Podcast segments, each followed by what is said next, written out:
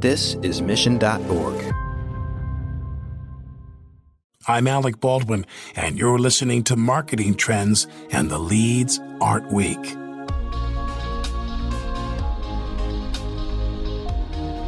Marketers constantly talk about knowing what your unfair advantage is. For small CPG manufacturers, which are often the driving force behind industry innovation, turning that unfair advantage into a profitable business strategy takes a lot of work and quite a bit of finesse, too. As a small company, need to double down on what you're good at. And so a lot of companies try to sometimes move too fast and wanting to have ideas across the board. And ideas are great, but you've got to be able to execute and build a program behind it and build a brand and build loyalty behind it before you try to explode nationally or explode across a number of categories. Executing on these big ideas when you're a small business strapped for data can be near impossible. After all, how are you supposed to know what's working and what's not? That's where Andrew Krisis, Chief Strategy and Product Officer for Byzzer, comes in. Byzzer helps small and medium sized businesses take action while making more data accessible to small CPG businesses. On this episode of Marketing Trends, Andrew explains some of the industry trends within the CPG space that data is helping to detect, how they are helping SMBs identify that unfair advantage, and how data is helping companies not just understand consumer behavior, but market to their lifestyle. Enjoy this episode. This message is brought to you by Salesforce. Hey, marketers, today's B2B buyers are more complex than ever, and every buying committee has different needs and goals. Salesforce can help. We'll show you how to put each and every customer at the center of your B2B marketing strategy, and you'll learn how top brands like Lyft approach account based marketing. Salesforce, market to every account, speak to every buyer. Find free B2B marketing and ABM resources at sfdc.co slash every dash buyer. Welcome to Marketing Trends. I'm Ian Faison, host of Marketing Trends, and today we are joined by a special guest. Andrew, how are you? Thanks so much for having me. Really excited to be here and chat today. Yeah, great to have you on the show. Excited to chat about Byzzer uh, and your background. So let's get into it. How'd you get started in marketing? Yeah, so it's been a, an interesting path. I'll give you the the middle of the road take, not the long, not the short uh, story. Um, but started my journey uh, going back from a study standpoint on a more technical track, so not marketing. Right, I, I sat near some marketing people, wasn't the marketing kid, and so started in engineering uh, at Tufts University in Boston. Got into GE Aviation. There, engaged a lot more with the operations and sales of the business. Uh, and from there, I always had kind of a little bit of a side hustle and things going on, and got then connected after about four or five years uh, at GE building jet engines. So again, not necessarily marketing things, but technical and process oriented. Made my way to Nielsen. Uh, so really kind of built my expertise around process execution. Took that to Nielsen and took what I'd learned from a digital standpoint, uh, from a physical, and translated it to a digital standpoint. Uh, and Nielsen is all about market research um, all about data and insights, and we do that at absolute global level. Uh, so for me, that was kind of my path into the realm of market research uh, itself. But I first landed that transition from GE to Nielsen uh, by taking a job internationally. So kind of made made the ship, sailed off to uh, Dubai, and was in the Middle East and Africa for about two years. Great way to learn Nielsen from the inside out um, understand you know the basics, uh, you know the market segments, what's going on, the key trends underway, and just really understand emerging markets. From there, translated my time back to uh, the U.S. and uh, started to get more ingrained with our U.S. Uh, marketing and sales teams, and started building products for our internal teams as well as external, um, all about our tech stack, our processes, ran sales operations, sales enablement, for a small stint, then ran our North America marketing team, but really focused on our go to market strategy. And so, kind of got a broad view and exposure to um, our US competitive landscape and some of our positioning tactics. Did a ton with analytics. And through that time, also got into a bit more marketing with a uh, part time master's degree through Northwestern in predictive analytics. So, kind of dabbled in the space of data and how you can use it for sales and marketing. Uh, ultimately, that led me down the path to take a role and jump into Byzzer, uh, which is a platform powered by Nielsen IQ that I'll sure I'll share more about with you. Uh, and that's where I'm the strategy officer but work really closely with our, our marketing team. And we're really excited to basically provide insights to a lot of marketers out in the world. Um, specifically, right now, we're focused on small, medium sized businesses. And what we've just done, we think, is you know a game changer for the market. But uh, it's a quick you know path of how I got into this realm of market research.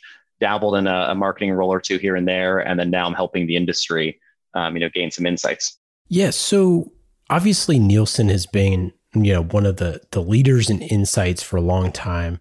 So tell me about Byzzer. So product just launched to the market uh, end of January.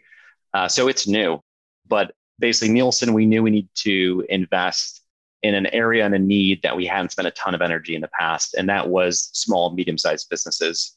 So our traditional focus uh, prior to this had been, you know, in the large players, uh, large multinational companies and CPG firms, you know, that you're familiar with. And we realized through a bunch of, you know, insights and, and analytics within our own data that a lot of small and medium-sized businesses didn't have access to data, you know, were underserved but also didn't have an army of analysts. They didn't have data scientists who could comb through databases like you know a lot of standard Nielsen clients could do. And so we wanted to develop a product that would help the small guys win, right? Level the playing field ultimately. And so what we did is we took advantage of all the Nielsen data assets.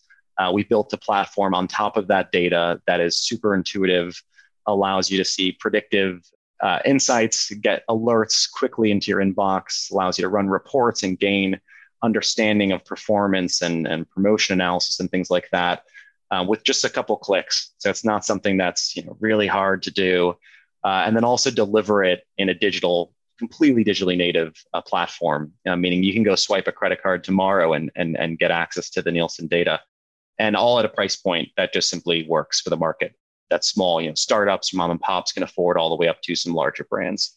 Uh, so that's how we kind of got down this path of launching uh, Byzzer. It's been, you know, really fun. A couple months as we've gone to market. Um, we've got a lot more coming. Yeah. So taking a step back, like what is the type of insight that that Nielsen have? Like who are your customers? How how do you how do you all think about that? So we play in the CPG space, you know, consumer packaged goods space. And we look at our uh, kind of ecosystem around CPG. And so the big components are the retailers uh, and the manufacturers, all the brands that you know you're buying every day that are coming through your door. And so we engage and, and, and sell and provide services and insights for retailers specifically. So how to optimize you know their shelf space, things like that, help them with understanding uh, landscape um, and then we work also uh, very closely, and you know, it's probably the majority of the business is with the actual manufacturing brands, and number of other players outside of that or, or surrounding those two components within the ecosystem. Think about you know financial firms and other companies, consulting firms um, that are looking at potentially acquisitions of brands, wanting to know more about what's taking place across these categories or trends in the in the U.S. And so, based on that, we're able to support those different entities with our data and insights. And then we also do a ton of research and insights into consumers. So, consumer behavior, we have a number of panels and, and great survey capabilities that can get very targeted uh, within the US and serve up some, some insights. So today we're going to talk a lot about the secrets to, you know, humanized communications and creating perfect moments that that stick with customers. Obviously, this is something that that, you know, you're focused on a ton right now. So let's let's start off with with the first piece here. What are some of the secrets to to getting some of those more human communications? So some of the things that we're seeing across a number of our brands that we've helped with, I think is is communicating in a way that is not about selling a product, but it's about selling a lifestyle. And so we're seeing a big shift in this trend where the lifestyle, you know, when you're if you look at some demographic data or you look at um, millennials right? Uh, minimalism being super key. We're seeing a lot of products be very transparent about their ingredients, communicate in a way that they're putting the label, which is typically you know hidden in the back as far as what you're trying to market to your consumer as the front of your product. Um, and representing kind of a lifestyle behind it, whether that's something about clean products, something for the community, all of that is starting to show in the data. Um, and we're starting to see these trends where you know these smaller brands are are driving double and triple digit growth because they are unique. They're understanding their consumer in a whole different way, and they're understanding that lifestyle. And they're meeting that lifestyle and representing the lifestyle as a brand. And so that kind of marriage between the two, the consumer and that you know brand, is what's driving the success. And then as a uh, Byzzer, as a platform, we're helping enable that connection and understand you know the performance and the insights around it. Yeah. So when when you're talking insights, like, can you give some examples? Yeah. So I'll kind of give an example here with uh, there was a company I was just talking to last week. Uh, it's actually one of our trailblazers. So this company, uh, Serenity uh, Kids, it's a fantastic company. If you if you haven't heard of them, check them out. Again, for those who have kids or, young babies like I do, a 11 month old, you might know about them. But it's a company that makes uh, uh, healthy uh, foods. So think pouches and puffs, but they're all you know, protein, healthy fats, organic, gluten free. And this is a company that we've partnered with, and we're helping give them insights in two main components. So they have you know, full access to our platform. The first set is gaining an understanding of what's taking place with their product and allowing them to gain some insights to help sell their story to increase distribution. So they're able to go into our product, understand their sales, uh, look at performance measures, distribution, their velocity, and compare their velocity to other competitive sets. They're able to rank, you know, compare to those competitors and, and how are they performing. And then based on that, they're able to build a, a really smart sales story to go into retailers, explain why their brand is unique, why the lifestyle that, you know, the, the millennial parents who are looking for healthier foods are trying to build and explain why they deserve more shelf space or they deserve a place on the shelf at, at a local or national retailer. So that insight into understanding how they're performing, comparisons to others, and positioning is key for them to drive distribution gains. The second one that I was uh, talking to uh, this company about was access to our panel data. Uh, this is something huge in the market that we think is really disruptive in how we've launched Byzzer. We're enabling these small brands to get access to panel data that historically you know they, they never had access to and so from that this company serenity kids was able to tease out that actually from a loyalty standpoint because you're able to dig into household information they have some of the most loyal customers compared to their competition and they had no idea that they had that great of loyalty. And so that's something you know they're going to be able to take to their investors they're going to be able to take to their distributors and help tell the story and, and help them grow. And that's just key insights that you know they wouldn't have otherwise that help them shape their roadmap. That's fascinating. So that type of use case seems like, you know, for the traditional CPG folks who, especially like you said, are going through distributors that don't have like a very clear D2C arm. You know, I'm, I'm just pulling something out of thin air, but you know, comparing Gillette to, you know, when when Harry's razors was starting up, you know, we've seen obviously the rise of these D2C brands that have a super close communication with their customers that are able to do those things. Whereas obviously, like Gillette is in Walmart and Target and a million other places where they don't get that, you know, information. They don't have a through line to their end consumer. Mm-hmm. Is is that just something that like they just simply just don't have enough data about these things, and that's why they they need to use you know a partner like Byzzer? Yeah, I think it's um you know, it's a lot of the small brands when you think about them, whether, you know, they're primarily DTC, but they want to get into retail, right? They want to drive distribution. Yeah, that's right. Yeah, exactly. What we're seeing a lot of is, is it's, you know, multiple channels. It's not about just one. And um, it's kind of having the component of both that is the most successful. But without some of these insights, they simply can't tell their story. So you might have a great DTC brand, you've got a following, but as soon as you show up to that meeting with a retailer, they're like, you know, show me the data. I want to see your performance. How are you comparing to other brands? Where are you in the category? And unless you know that information or know how to tell why you're different. And I think that's probably one of the most fundamental things with some of these small, medium-sized businesses. You know, they're they're innovating. They're coming up with new products. They may be in existing categories, disrupting that category, or they're even carving out entirely new categories. But to tell that story about why you're different, why you know you're you're certainly not in the top 10 or 20 right already. And so you're a small player in sales but maybe your velocity you know your sales per distribution is fantastic. You know for where you are in store it's a great story. And so that enables you to get into some of these bigger chains and really grow nationally or grow in a way that you haven't been able to just you know from d2c or online can I say also that your website is freaking sweet? I'm always I always love a good website. They're awesome. It's so good. so our listeners can check it out byzzer.com. But uh and we'll link it up in the show notes. Cool. And I'll have to relay that to our uh our marketing leader, she'll be ecstatic. And the fun thing with it, you know, Ian, is that site obviously put a lot of work into, and we have constant iterations coming through. So some great marketing effort went into it, but it also brings in for the first time in the industry the ability to shop online.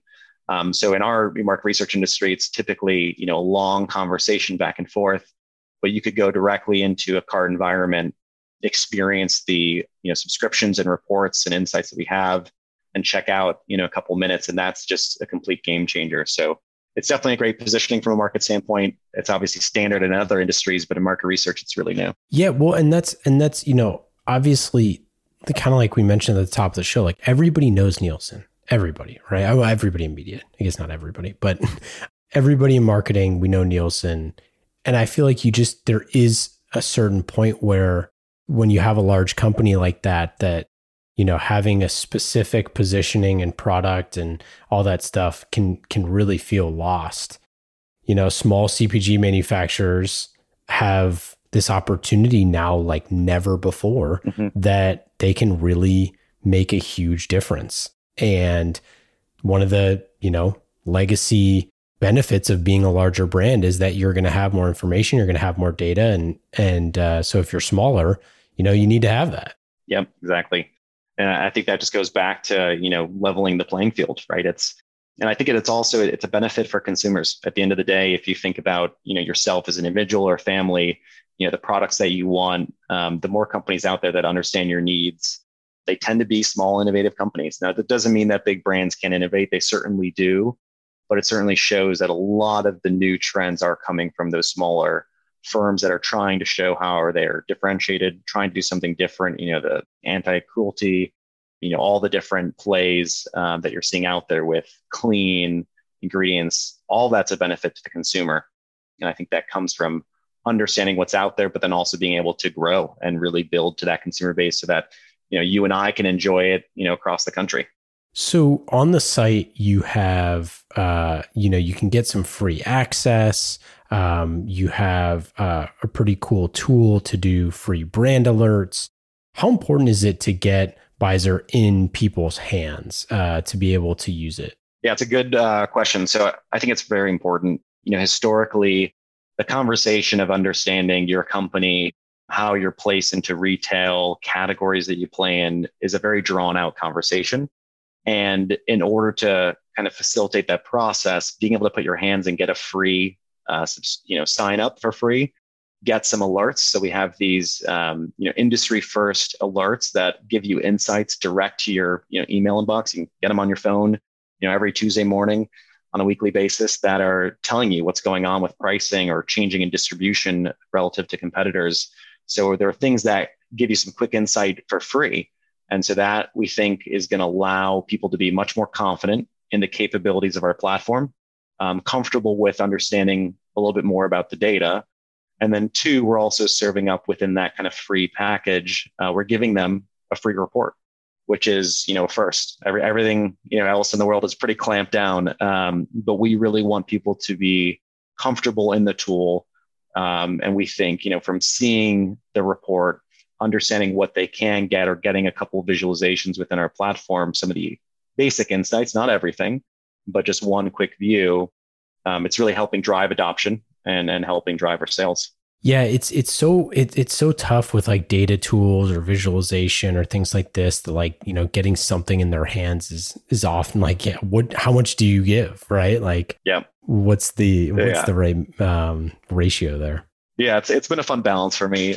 You know, from a product and pricing standpoint, you you want to do enough where you're giving them a chance um, because I think they're when I look at our, our buyers, um, we segment into, into a couple different buckets and we have segmentations across the, the whole spectrum as far as size of companies. But as far as personas, you know, we, we come across an educated buyer and then potentially the uneducated buyer. And so the educated buyer, what I mean by that is they've been in this industry for a while. You know, maybe they came from a large brand, a global national company, and they went and started, you know, their own creative company or joined a startup um, that they're super passionate about. And so they know the value of having these data and insights to help drive the company and grow.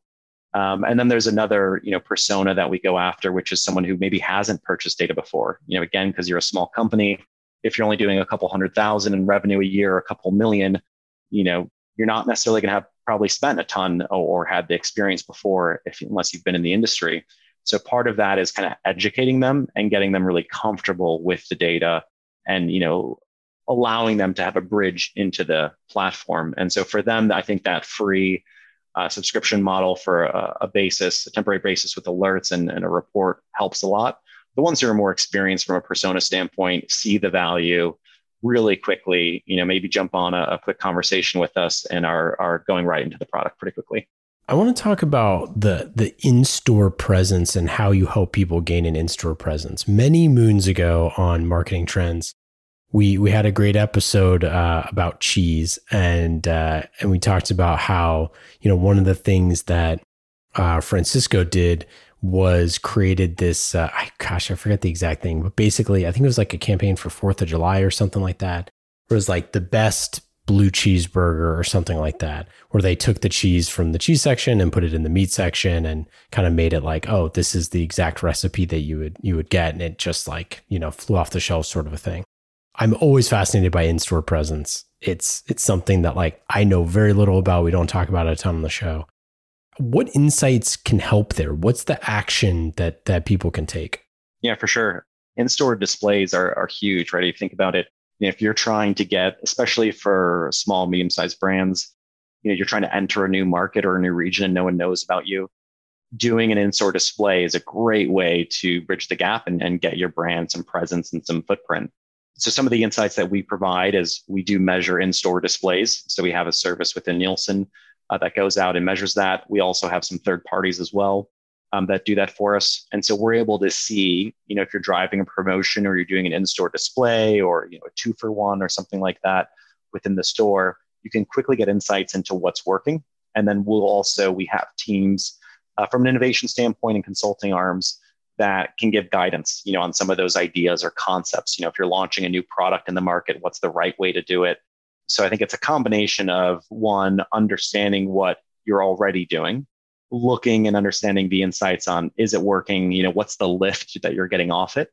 Are you getting a return on your investment? You know super important. If you're going to run a um, in-store display or if you're going to do something in a leaflet or you're just going to drive a promotion for your product.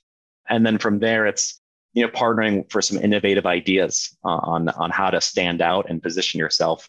Again i see a lot of small brands uh, start this uh, but then again the last year displays weren't huge, right? Because, because of the pandemic and COVID, right? And so all of that kind of took a, a pause, but it is ramping back up. And so I think the in store display is going to continue to be a great way to differentiate yourselves, a great way to quickly catch the eye of a consumer, and then be smart about where you're being placed. So yeah, I think it's it's definitely a great tactic out there and something that you can get some insights on directly from within the Byzzer platform. So going in a little bit more to some of the product stuff, you talked loyalty. Obviously, this is something every marketer wants to figure out who's loyal, figure out if people are loyal, you know, make their product better, but also market loyalty. Like, you know, how do we tell stories about customer loyalty and things like that? What are some of the things that you all can do for loyalty? Yeah. Uh, so it's a it's definitely an important space, and as I mentioned before, you know, something that a lot of brands out there just haven't been able to go too deep into. And so we have a US panel um, that looks across several hundred thousand uh, homes and gives us a very representative view into what's taking place across you know all the different purchases. And so that gives us views into demographics right? Who um, what types of people are buying what age groups how often are they buying and what else is in their cart. And that allows us to get a very deep view into loyalty. So are, are those same households repeating those purchases of your brand you know the next time that they go to the shop or are they trying a different brand and so from that, we're able to report on some, you know, great insights. Uh, like I was mentioning with the company before, Serenity Kids, that had no idea that they had this loyalty and following that they, you know, that they actually had across the country. Um, you know, obviously they're seeing it on the social side, but they're not sure about, you know, repeat purchases and things like that. And so that insight can definitely be a game changer. And one, if you're, you're not getting the loyalty you need, then that's also very good input and how to potentially go back to market right? Is it a change in product? Is it a way that you're positioning? Is it because you're not aligning to a lifestyle or you know something significant on what that consumer is truly needing? Um, and I think all of that helps feed into how you run your business. Uh, so within Byzzer, we provide access to that. It's a part of our standard packages, meaning when you subscribe to Byzzer and you go on the website and you purchase our starter package, our essentials package, we're not delineating saying, you know, that getting your loyalty data is entirely separate. It's a separate cost. That's all built into the packages because again, going back to, you know, our mission is to level the playing field and really help out, you know, all these small, medium-sized brands. So can you go into like a little bit of the black box of Nielsen? Um, because I think like I don't I don't think I like I'll, I'll, go get I'll go get the key. Yeah. um, because I think like I'm and I don't know what you can like share for this sort of stuff, but like how do you all like get that information from the households? so you know at, at, a high level view right we have a large um, number of households several hundred thousand and we actually partner with another company on this um, what that means is that we have access to and they are part of a agreement to basically record all of their purchases um, and that's across you know, various platforms but also you know all of the receipts that they're bringing in the door and so they are documenting all of this information for us we are auditing it, measuring it, looking for inconsistencies to see if there's any differences or things that are not normal. So, from a QC standpoint. And then, based on that panel size, um, we are able to represent the entire US. So, we have it geographically spread out, it's demographically uh, accounted for. And so, we're able to get to all those different segmentations with a heavy margin, you know, uh, there to make sure that it's accurate. And based on that, we're able to report on sales. You know, for brands, we're able to report on number of households that are repurchasing those same products. So that's that's the the best way, right? And it's the only way to go incredibly deep into understanding your consumer. You truly have to go all the way to them. You know, the retail measurement is stops at the checkout, right? You know, it's the scan, but actually going all the way and understanding what they're buying, you know, online, what they're buying in store, all of those receipts are critical, um, and you've got to go within the household to truly understand what's taking place. So it's it's not a um, a cheap endeavor, right? It's a huge investment that Nielsen makes every year to maintain this panel, um, ensure the quality of the data, but it's incredibly insightful for historically, you know, the big brands that get to take advantage of it, and uh, you know now small brands can too. So, and what are the households like? do they get anything out of this? Or are they getting like gift card or something? Like what's the what's the benefit? I'm just curious. Yeah, I mean it's it's nothing, you know, huge, right? Part of it is just being a family that is representative. And so I think there's an element there to people want to be a Nielsen family. You know, it, it's surprising. I remember um, my family, uh, family-in-law, um, father-in-law got a, a call and then wanted to be a Nielsen family and was excited about it. So I think there's a certain amount of this that's like at least within the US, that people want to be a part of these panels because they know it makes a difference. Historically, there have been, you know, transaction, small monetary things here and there, but it's nothing that's like, you know, you're making, uh, you know, a significant return on anything here. Um, in other countries, so we, we do have panels in other countries too. Um, they could be small tokens of appreciation, depending culturally. You know, it might be little gifts here and there to continue to appreciate the partnership but it's it's truly out of you know building the panel um, and people wanting to be a part of it and being diligent about it right i think that's the most important thing is there anything that surprised you from the information that you found you know when you're when you're working with with one of these companies about either from the data or, or things that that surprised them i know you mentioned the loyalty piece is one of them but yeah i think um, you know one of the things that's uh, surprised um, i'll go back to another one of our companies that we worked with in our early days at Trailblazers was just how spread out this this one company works with us. They're across, I want to say, 30 different retailers. They play in 10 different categories, but their sales aren't huge. And so as we were digging into the data, understanding just how spread out they really were, that they hadn't gone deep to build their brand and that they were kind of just dabbling lightly in a bunch of categories, they were really spread thin. And I think that was just kind of an interesting aha moment about, you know, you really as a small company need to double down on what you're good at. And so a lot of companies try to be, I would say, sometimes move too fast and wanting to, you know, they have ideas uh, across the board and, and ideas are great, but you've got to be able to execute and build a program behind it and build a brand and build loyalty behind it. Before you try to you know explode nationally or explode across a number of categories. Um, so one of these brands learned that they need to double down on their biggest bets, um, and I think sometimes that's hard to do unless you have data because you think about you know if you're a founder or CEO, you're super passionate about your brand, you know you care about it, you love every aspect of your products, and you don't want to give anything up. Um, but sometimes that's the right thing to do for the business, for your company, and so that you can actually know grow your following. And then once you've built a foundation in a proper way um, you know then you're able to expand to more stores or expand to more categories.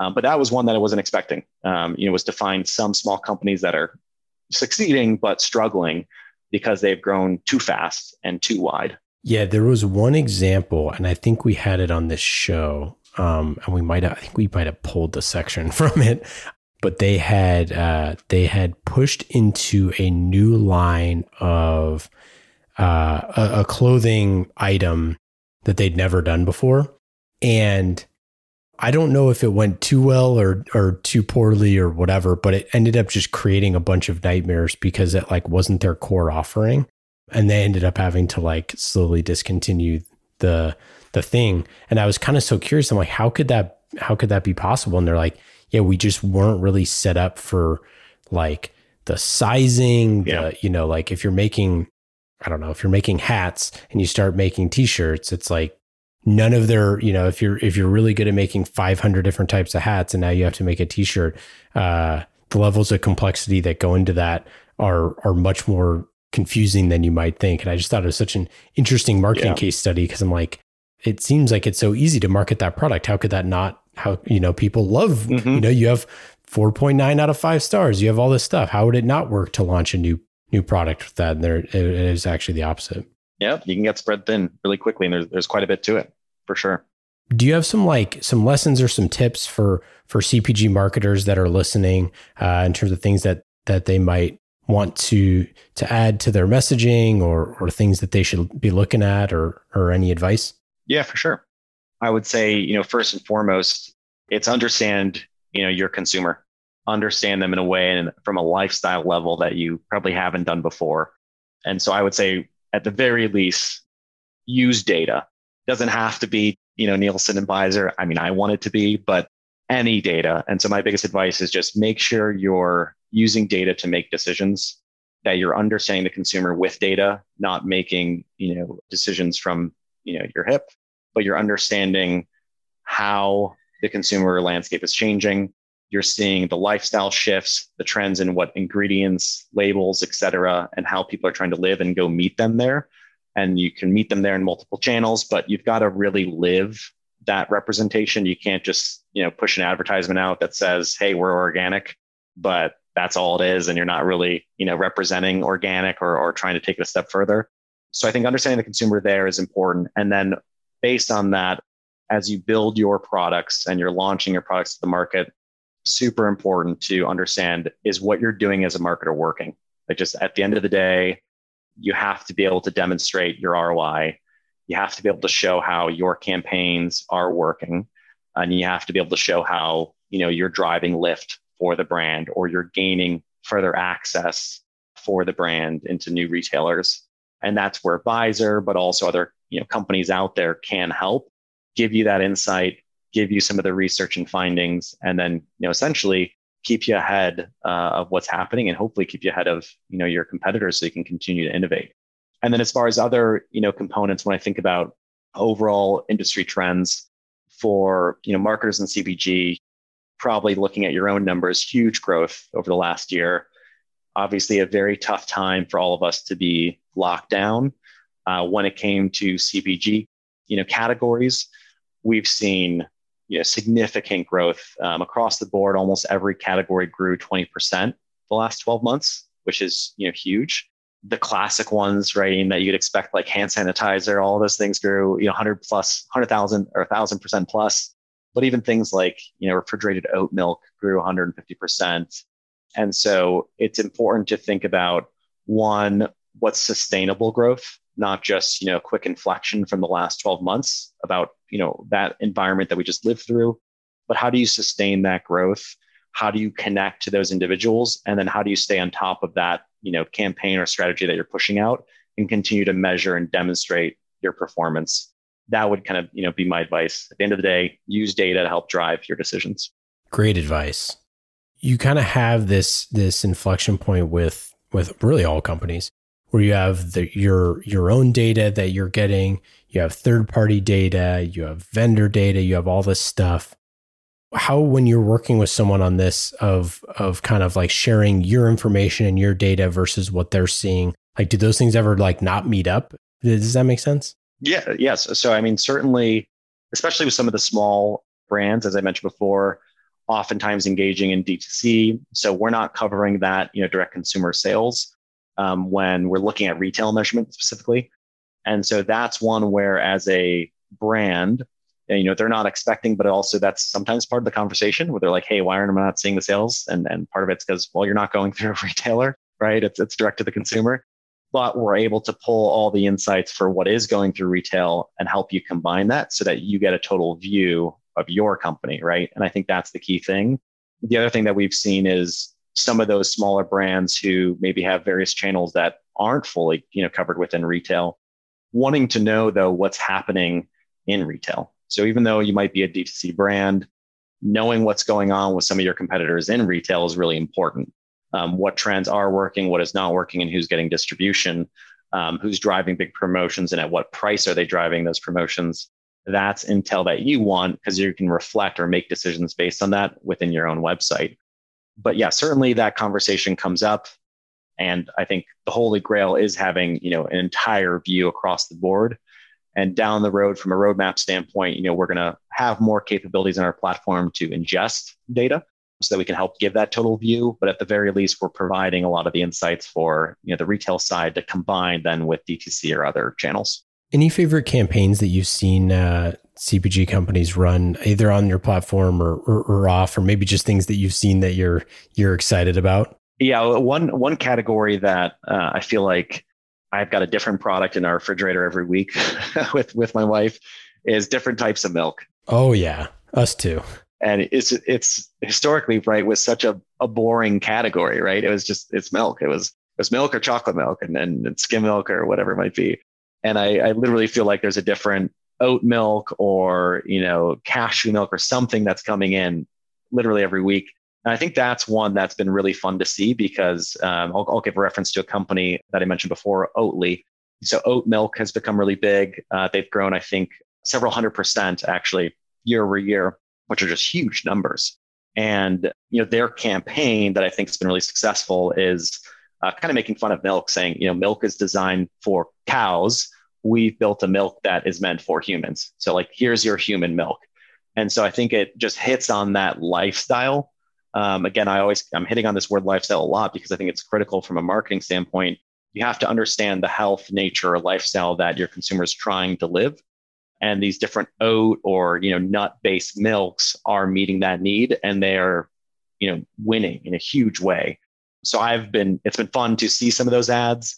It's been fun to help with some of those companies, you know, gain insights into what's working, what's not working.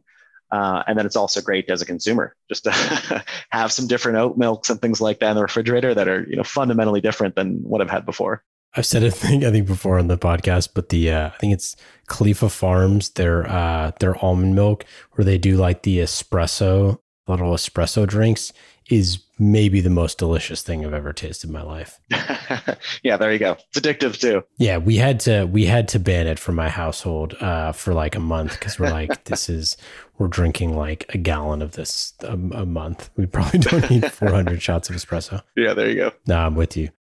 Most it is it is a, I mean, this is why I mean sometimes it's just business is so amazing because it's just so cool like how categories and little micro categories can be created just like over look at hard seltzers. I mean, yeah, it's just it's amazing. Uh, oat milk, hard seltzers, all these things. There's there's little edges around everything, um, and you know, literally billion dollar industries can get created overnight. It's it's remarkable. Yeah, and I'll even throw another one for you. Um, you know, I was mentioning before how you know alcohol or alcohol as, a, as an industry has grown significantly you know the last 12 months And actually, alcohol has been the biggest driver of grocery sales. So they've helped drive the category up an additional 9% for grocery, which is huge.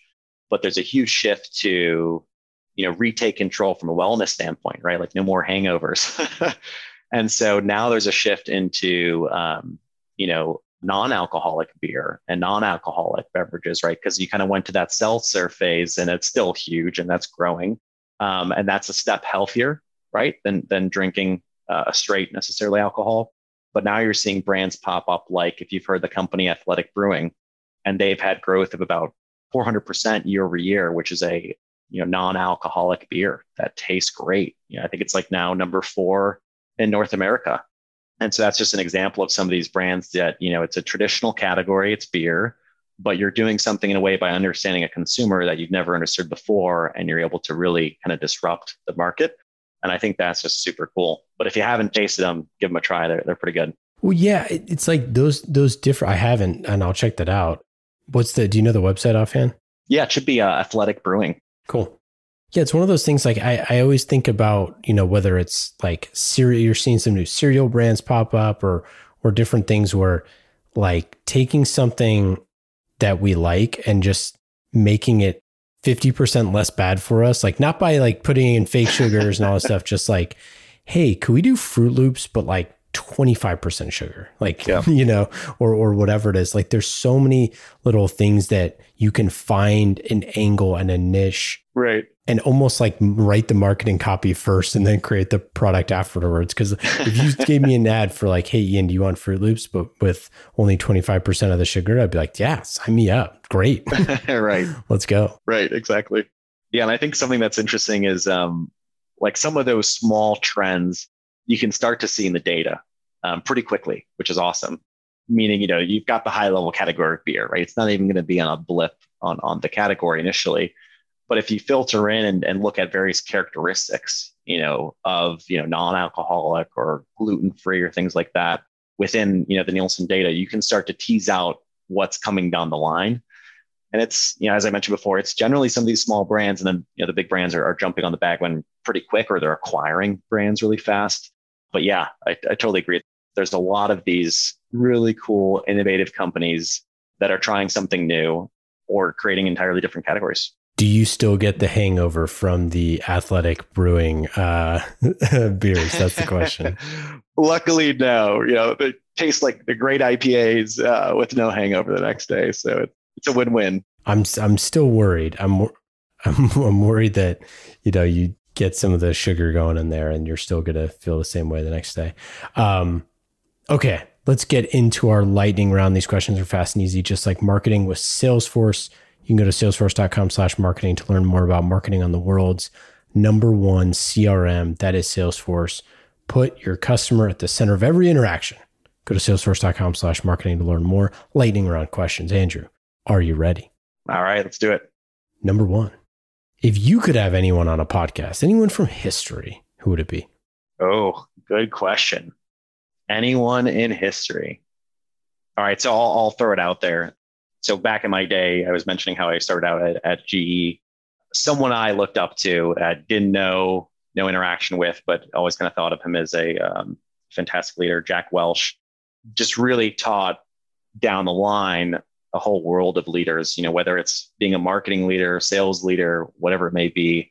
Um, I just felt like he was such a visionary and had such a great way to connect with people from everything I've heard of, and I've listened to his audiobooks and, you know, all this stuff and seen lots of videos and recordings of him. Super personable, very smart, very bright. I would want to, you know, ask a hundred questions to Jack. Obviously he's passed away, but yeah, definitely something I'd want to pick his brain if you weren't in marketing at all, if you weren't in business at all, what do you think you'd be doing? Oh, I, I know exactly what I'd be doing. and if this gets too, you know, much at some point, I'll just jump for it. So I'm someone who loves to be on the water. If I'm not working, I'm trying to do some competitive racing, specifically in the sport of sailing. So I'm trying to race on the water, team sport, you know, typically four person boats. I dabble with it on the weekends when I have time. But if I had to drop everything, I would go to just be a coach, you know, coaching kids, the sport of, of sailing, being on the water, you know, is really where my, where my heart is. Do you have a favorite book or podcast or, or TV show that you've been binging recently? Yeah, um, definitely. So, book that's on you know my nightstand uh, that just picked up from a friend's recommendation last week is is called The Product Mindset.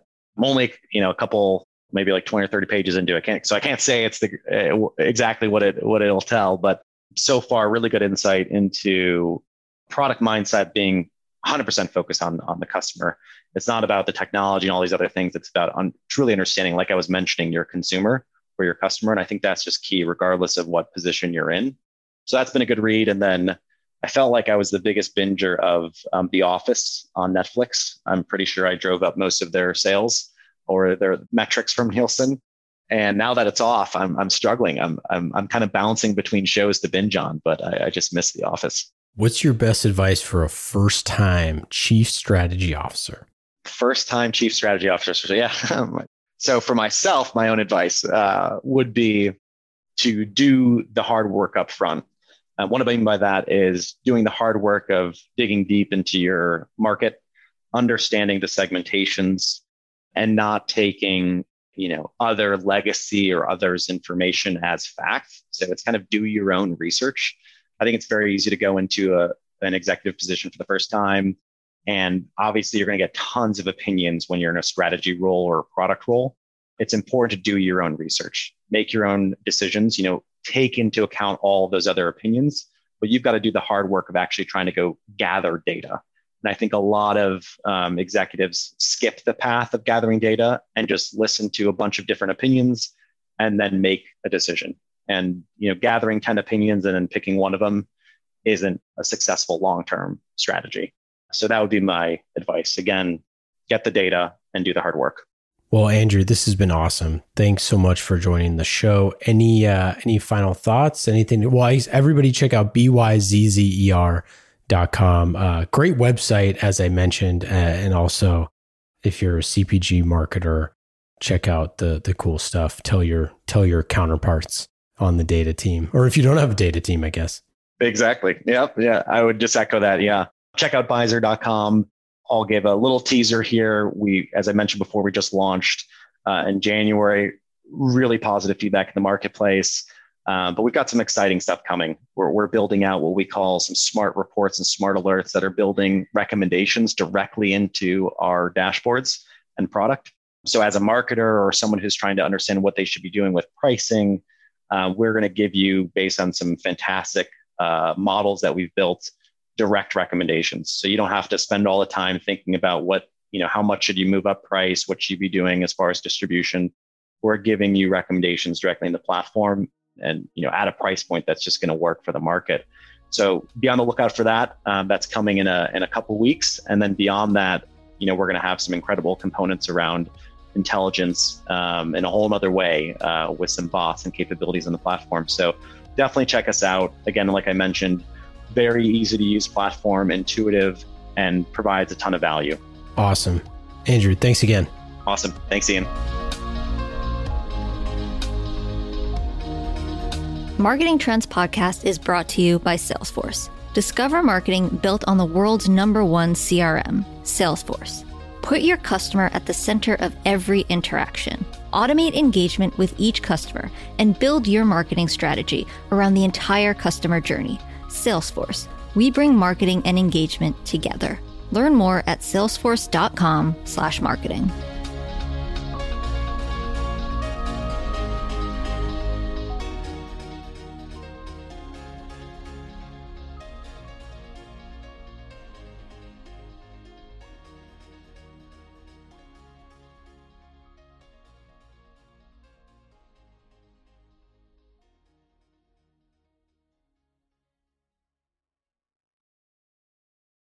You have eight seconds to make a connection or risk a click away onto the next topic.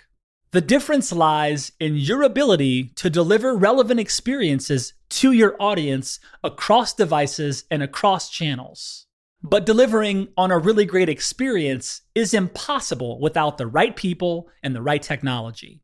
You've got the right people, but your technology choices will make or break someone's experience with your brand.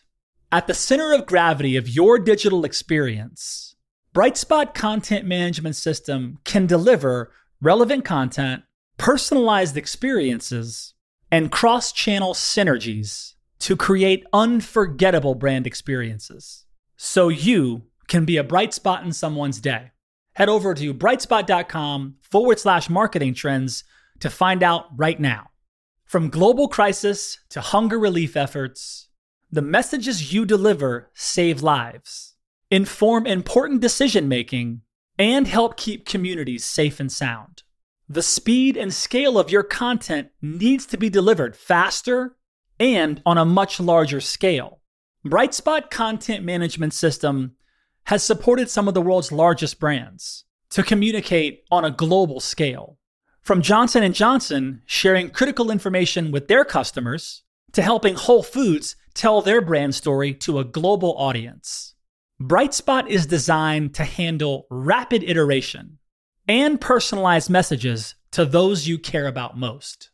Learn more at brightspot.com forward slash marketing trends.